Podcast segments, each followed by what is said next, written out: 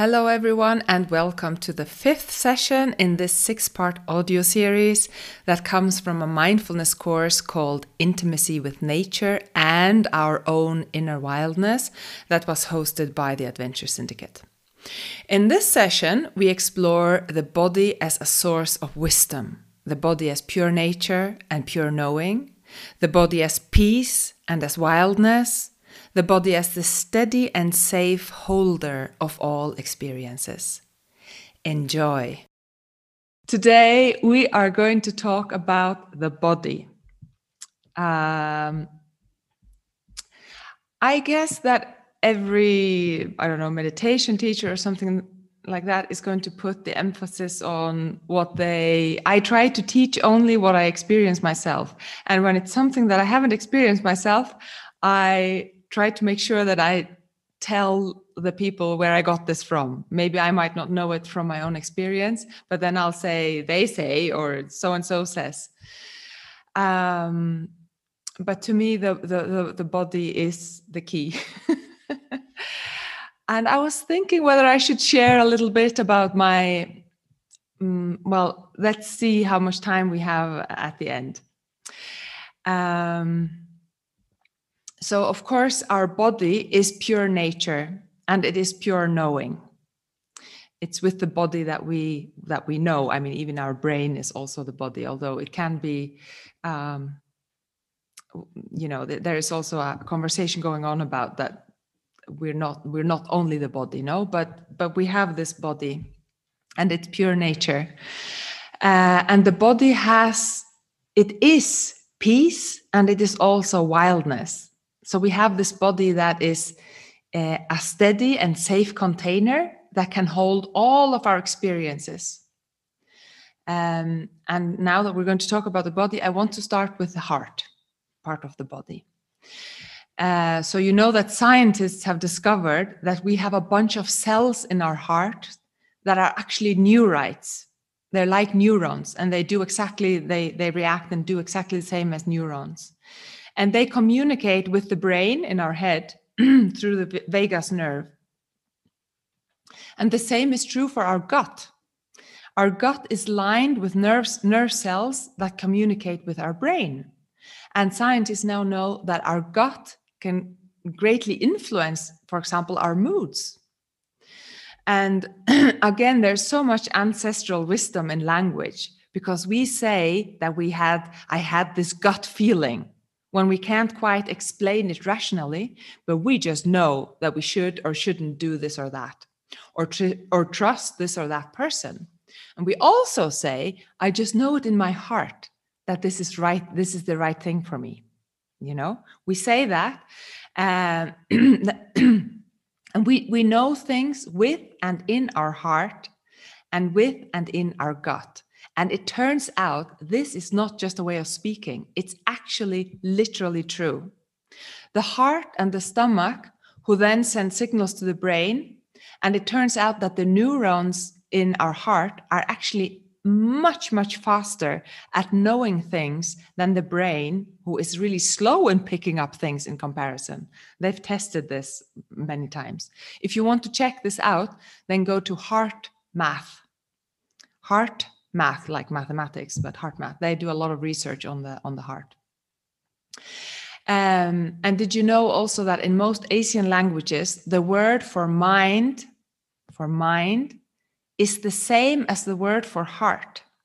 And that when they talk about the mind they put their hand on their heart and in the 90s, in the early 90s, when neuroscientists first went to India to meet uh, and to study Tibetan monks who'd been meditating for meditated for decades, uh, and the scientists wanted to to um, to investigate their brains, and they were putting all these what do you call these things on. Uh, these apparatus, these electrical things on the on the. They started putting them on the heads, and the Tibetans were going, no, no, no, it's not there. It's here, pointing to the heart. The mind and the action is here, they were saying, you know? and remember that in, in, uh, in Chinese, the word for mindfulness is present heart.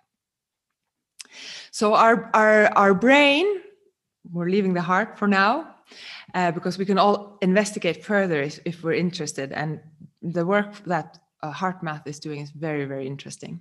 So, our brain has two hemispheres, the left and the right. And our Western society is, is extremely left brained. You can read about this if you want to, to check it out further. This man uh, is called Iain McGilchrist. He's actually English, I think, but he lives on the Isle of Skye. I've tried to contact him, but he won't reply to me. but he's got this book. I can't remember what's called. They're like all these books are like this thick. But he talks about, and he has he's he's like a a poet. I mean, he studied poetry at Oxford or Cambridge and taught poetry there. But then he uh, studied to become a, a, a doctor, a medic and then he became a neuroscientist so he's like really really skilled this this man and he's studied the brain and uh, um, he's written these books about the history of societies and the history of the western world of the industrial society and so on. And he says that we're we've, we've changed we've become like um, a left-brained society. And now i'm going to talk a little bit more about what that means. The left brain separates everything it sees and it classifies and organizes it into different separate boxes. I mean you can hear that this is the western society right uh, so the left brain sees things as linear and orderly. It makes plans in a straight line and it focuses on objects, like separate objects. But the right hemisphere, on the other hand, doesn't see the world nor ourselves as separate objects. It sees the whole. It engages in holistic thinking. It engages our intuition and it engages in our bodily awareness and in our feelings. And it takes the whole, it's always looking for the whole the, the connections between the things. Um, uh, instead of just seeing separate objects. So this actually goes back to lee's observation the very first night we met when she said that as a child in school she was taught to principally pay heed to her head and forget about her body. That's that's actually what the Western society is doing. That we only use the left brain, which is separating things. It's this object and this object and this object, and it's very object fo- focused and very separating and organizing it into separate classified uh, boxes. So it turns out that this excessively left brain approach of our Western societies, it can actually make us pretty unhappy, unsatisfied, and unfulfilled because we're not engaging and integrating the right hemisphere of the brain that sees the whole and not the, just these separate objects. And, and this right hemisphere is the hemisphere that knows how to listen and feel into the body. This is actually called interoception. I I don't know if this was invented by uh, what's his name, Van der Kolk or something like that. The the guy that wrote the book, "The Body Keeps the Score." This term interoception. So, and interoception just means that we feel the body from the inside, that we can sense the body on the inside, like when we're sensing into it's like the energy body. And we don't sense as much as we could, but we can train it. Um, so evolution endowed us with these two hemispheres that have very different functions. And it probably didn't did that because the two are necessary for us to be whole and to thrive. And so we miss out on living to our full potential because we overemphasize the left brain, which is all about maximizing these separate objects that it gets enthralled with.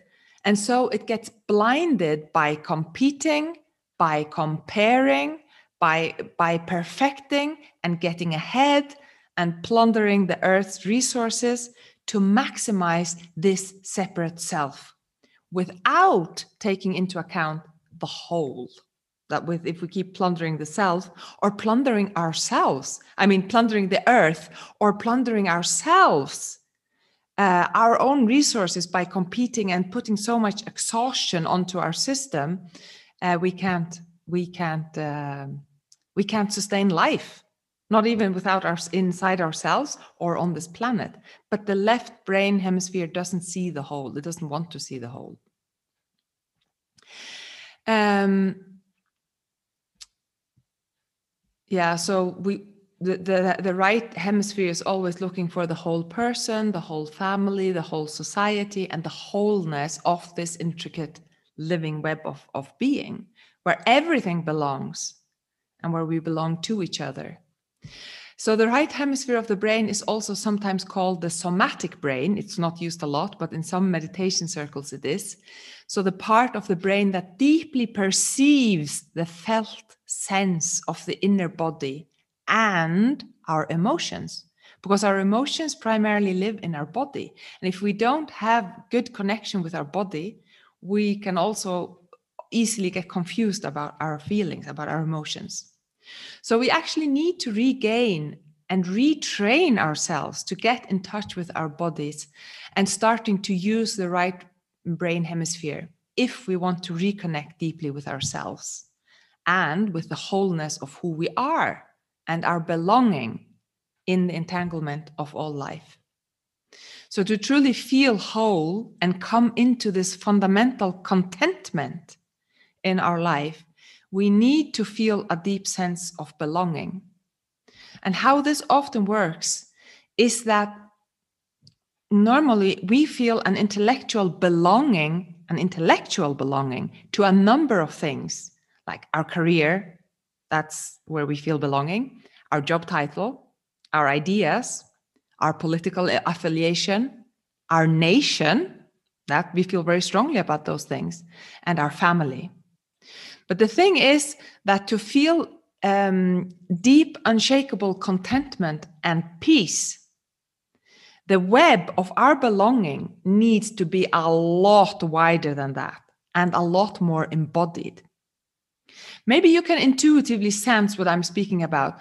Um, when my sense of belonging is principally to con- concepts and ideas, like my political affiliation, my career, my job title, um, it's in my head. And it is unstable and it doesn't have a wide base to rest on. Because concepts are they're quite ephemeral and they can change. I mean the uk used to be part of the eu now it's not scotland used to be part of the of the british. Maybe one day it won't be. You know it's it's the, these kind of my nation my i belong to europe i'm a european well you know these these concepts they can change. Uh, and they are often very easily and they're actually constantly being challenged. They're unstable. They're not really there not really graspable.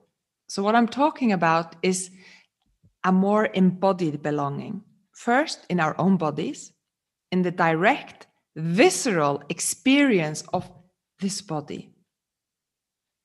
You know when we did this meditation that we just did you know i i i assume that you kind of felt that oh, you know that resting in the body how good it feels how calm and how secure it can feel to rest in your body when we kind of sink when we let ourselves kind of sink into the body It does do you agree? Does it feel? Can you feel? Did you feel that? um, so uh, this is what I'm talking about: this direct visceral experience of this body, and then expand this belonging to the belonging to life itself, which we've talked a lot about. It's this notion that you are being breathed, you are being lived. And this isn't just something you have to imagine. I mean, you are not in control of your breath. You cannot decide not to breathe. You won't be able. Nobody. We cannot decide not to breathe. Nor can you uh, will yourself to be alive. You can't decide to be alive. Uh, it's not something you do. I mean, your heart and your breath and everything just functions, not because you say, now you need to go like this, little heart. It just does it. So, uh, so this broader belonging that I am talking about is this resting in and belonging in this entanglement of life in the web of being. And some might say, oh, isn't that a nice spiritual concept? But it isn't that at all. It's the truest thing there is I mean, it's much truer than any intellectual ideas that you might have that give you a sense of belonging. Uh, like I, bela- I belong on the right or on the left in politics, and then you identify there. Or I'm a lawyer, or a doctor, a secretary, and this title gives me a sense of identity and belonging. Um, it does, and there's absolutely nothing wrong with that. That's not what I'm here to say. It's just that it isn't a very reliable base to build our identity on. It is too separate and too unstable, and it's too small to make us feel true belonging, to make us feel, uh, to satisfy our need to feel held by something greater. It's too small. It's like sitting on top of a pinnacle, you know?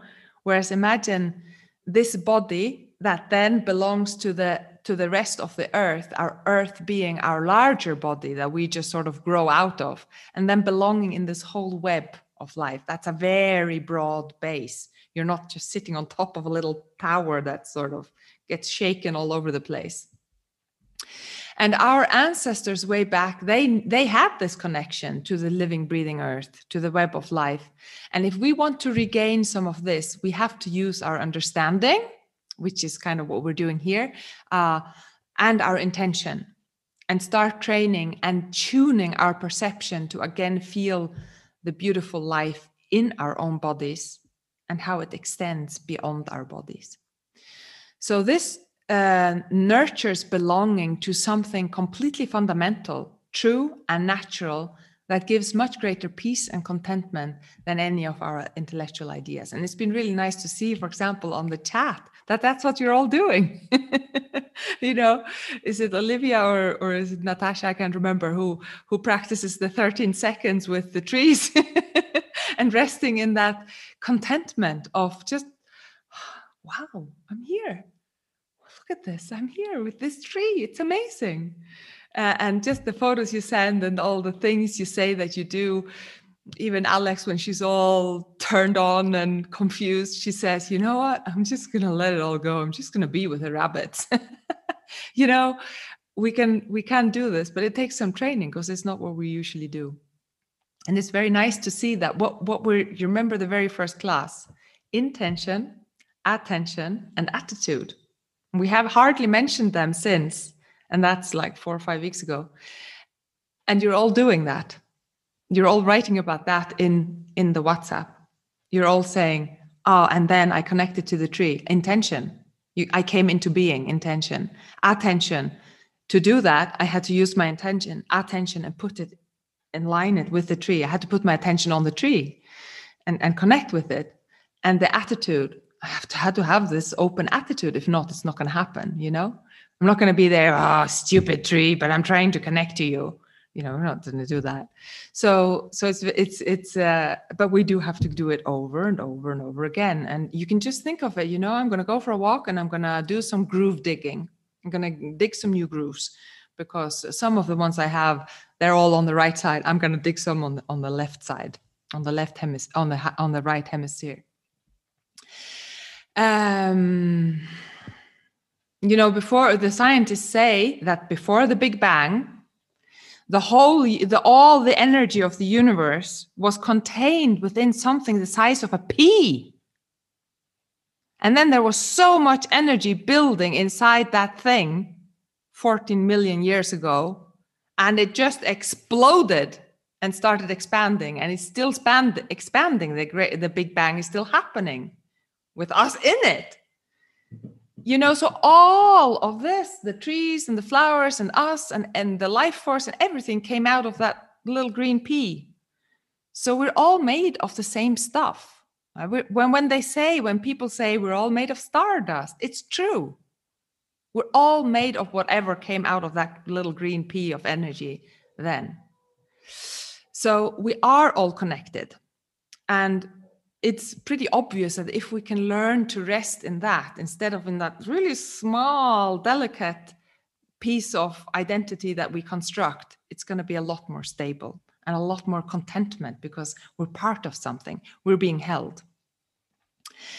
Um,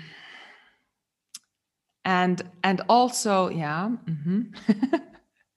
and our body is also just like the rest of nature Sometimes it's very calm and peaceful. And other times it just wants to explode with energy. It wants to move, it wants to run, it wants to dance, to twist, stretch, turn, and express all that energy in full bodily blossom, you know, just like nature does. You know, this feeling when you're in your kitchen, you're making the breakfast or cooking or cleaning the dishes, and a song comes on the radio, and there's some rhythm, or maybe it's a song you know or something. And in that split second before you um, start repressing your body, actually you just feel this urge to move your hips you know? But maybe there are too many other people around and you're like well or maybe it's like i don't do that kind of thing. Actually i'm a terrible dancer. I, I shouldn't because i dance so bad that it would be disrespectful to the song. Well that's what we should really do. Um yeah we should really shake our body and, and play a little bit more but not just like sitting on the bike and but like be a little bit more loose. We, we should really train that a little bit more. And just watch children how they move and they roll around and they're like they're so they're, they're moving the whole body whereas we move it in very controlled ways. It's like the arms go like this the head is always more or less stable and we just go in a straight line instead of you know when are we ever lying on the floor and just sort of you know my daughter she's always she's 10 she's to lose it i know. You know they, they love to be on the floor and they love to be barefoot so we can learn from from from the children and from the animals. So just like nature goes through these it's just like nature goes through its cycles so do we. And there are seasons. There are seasonal cycles monthly cycles. All women have a monthly cycle. We ha- even have daily cycles. And all plants do the same. They fold in on of themselves in the late autumn. And they let go of their leaves let go of their fruits they let go of their colors and fold in and onto themselves in quietude. And then they start unfolding when the light comes back. The bears and many other animals, they go into hibernation. So all living beings have these hormonal cycles. Women have the monthly cycle as well as life cycles. So there is a time for everything, and this has a lot to do with acceptance. Um, but we won't know what it is time for if we haven't learned to listen to the body and to belong to this body. So instead, what we do often is we get frustrated and we think that we should be different when we find ourselves in one of these cycles. So I, I love this phrase, it's not mine. Um, for example, now you you guys have wanted to take part in this course it means that something is moving inside of your mind. Something in your heart in your mind in your being is saying hmm i'd like to i'd like to be more. And uh, what i see in the whatsapp uh, is like like something is struggling to be birthed to come into to to living to come into life. And it's like it's like that the old you is like like gravity it's pulling you back but something else wants to emerge. So there's like a tension between all the old patterns and the new that wants to emerge that wants to be more present. So it's the i love this phrase the no longer no yet not yet. The no longer so it's kind of gone that old pattern. We can't just rely on that old pattern. So it's no longer there the no longer but not yet. The new is not there yet you know so so it's a it's a state of of, of tension where we're like where where can i rest? The the new that i'm looking for is not really established that. It's not integrated. But the old i don't trust it that much anymore. I don't want it that much anymore. So it's it's we're in the, that's a kind of a difficult place to be in. I know that place very well. I was stuck there for but but i shouldn't name it stuck because it's a natural process. I was there for 3 years in the the no longer and not yet state and this is where patience comes in. Patience is one of the really important attitudes in mindfulness. We need some a big doses of acceptance of where we are and patience and some trust. And trust, you can interchange that word with faith. Faith that we are moving in the right direction and that if we keep practicing and keep putting using our intention, our attention and our attitude, we will slowly grow into the not yet, to what is to come, of that, that new blooming that has never occurred before. And we will shed that gravity that's holding us in those old patterns. But it's actually quite painful to be in that tension where you know, you intuitively know there's a different way of being, and you see it in glimpses, but then you lose it and you're so stuck again in that gravity, and you're like, fuck, you know, why? Um, yeah, but we have this fabulous vehicle, and no matter what it looks like on the outside, it can hold all of our experiences if we let it. We truly, truly must learn to come back into a deep reverential relationship with our bodies again and coming home to it for refuge. So I think it is so interesting that in a more than 2000 year old text that mindfulness is built on, one of the oldest Buddhist texts that's called the Satipatthana Sutta. Uh, it's one of the oldest texts in, in, uh, in the Buddhist tradition. It outlines the four abidings of mindfulness. Often they're called the four foundations of mindfulness. But my favorite teacher, Joseph Goldstein, he's, he, he's, he makes a case, and many others do too, that it's better translated as the four abidings in mindfulness. I don't know, I'm not English speaker, native English speaker, but to abide, isn't that kind of to rest? to be there, to abide there, to live there.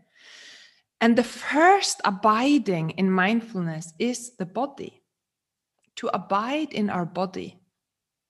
It goes on to instruct us about how we should do this. It says, when you sit, know that you are sitting. When you stand, know that you are standing. When you walk, know that you are walking. And when you lie down, know that you are lying. I'm afraid it doesn't say anything about cycling. so, what could this possibly mean? When you are sitting, know that you are sitting. It seems a bit banal, but I mean, mm, I mean, is this really the first foundation or abiding in mindfulness? One of the world's major religions. This must be important then. So, just right now, become aware of your body sitting here you know, and just take a slightly deeper inhale. Exhale. And just kind of abide or rest in the wholeness, the sensory field of your inner body. Sitting. That's all right now. You know?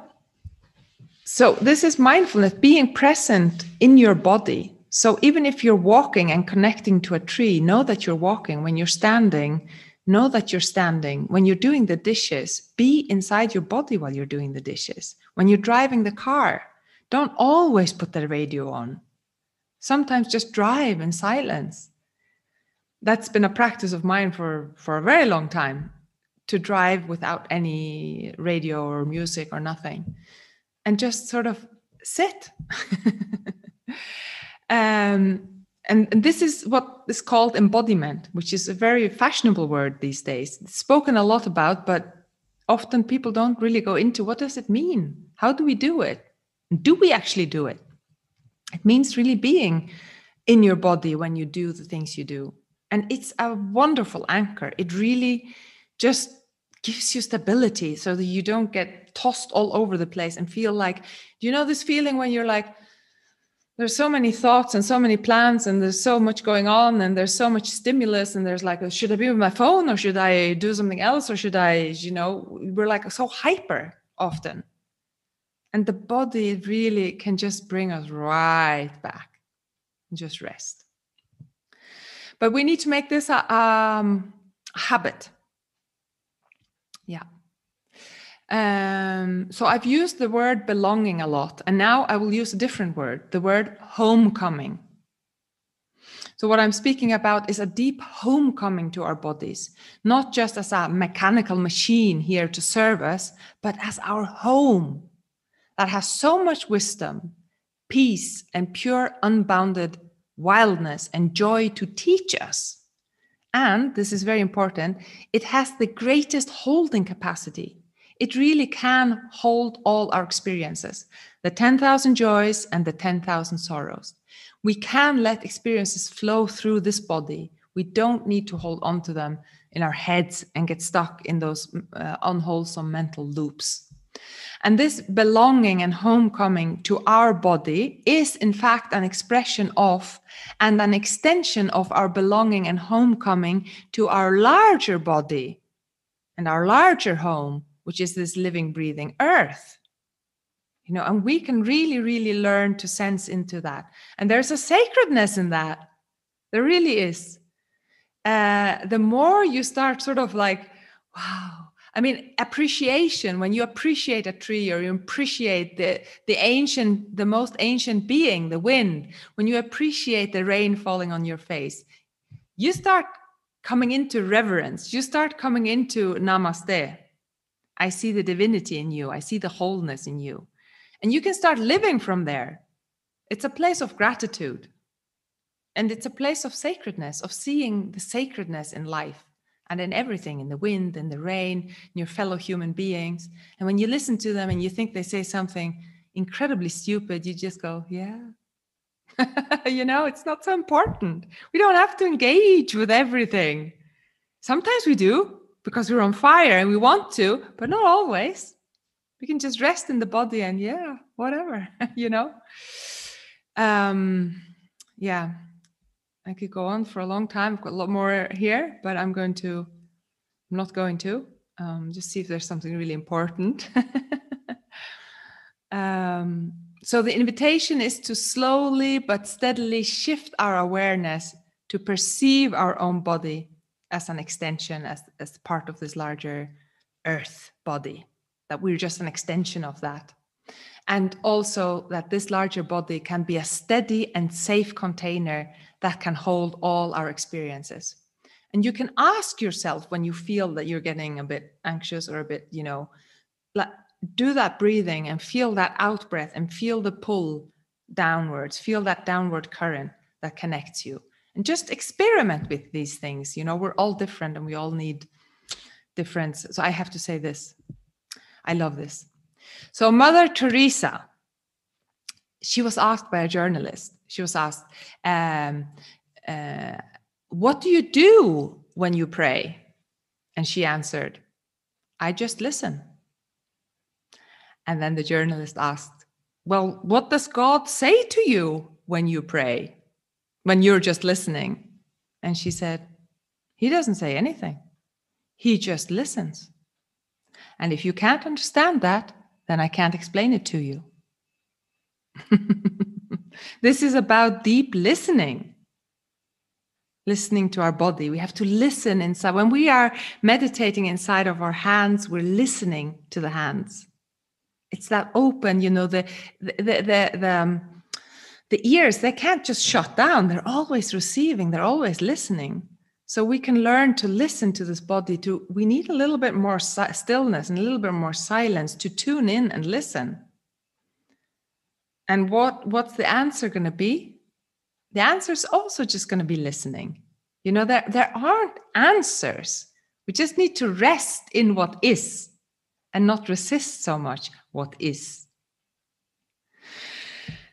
Yeah.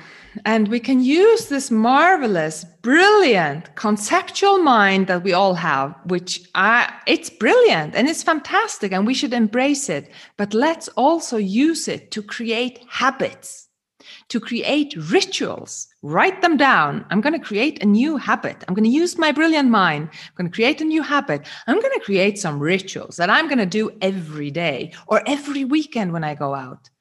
And these rituals and habits that I'm going to create with my brilliant mind, they are going to support me in coming into this wholeness that I'm longing for. Because it's actually not going to happen all by itself.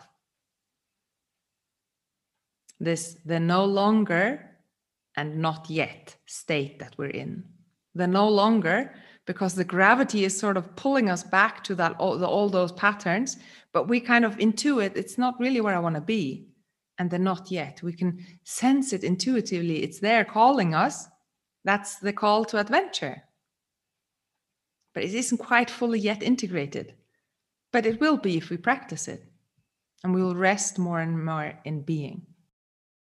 I hope you enjoyed this exploration and the session after this one, the sixth and the last session, is about cultivating a soulful relationship to life. It is about the coming together of the inner and the outer, about the call to connection and the call to action. And again, if you are interested in these kind of themes, then check out my podcast. It's called Intimacy with the World.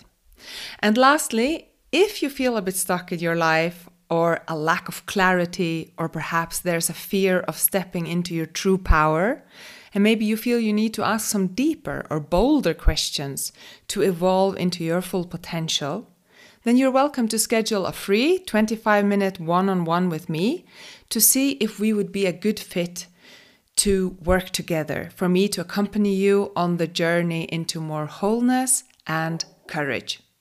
Just go to my website, www.duritaholm.com, and thank you so much for listening.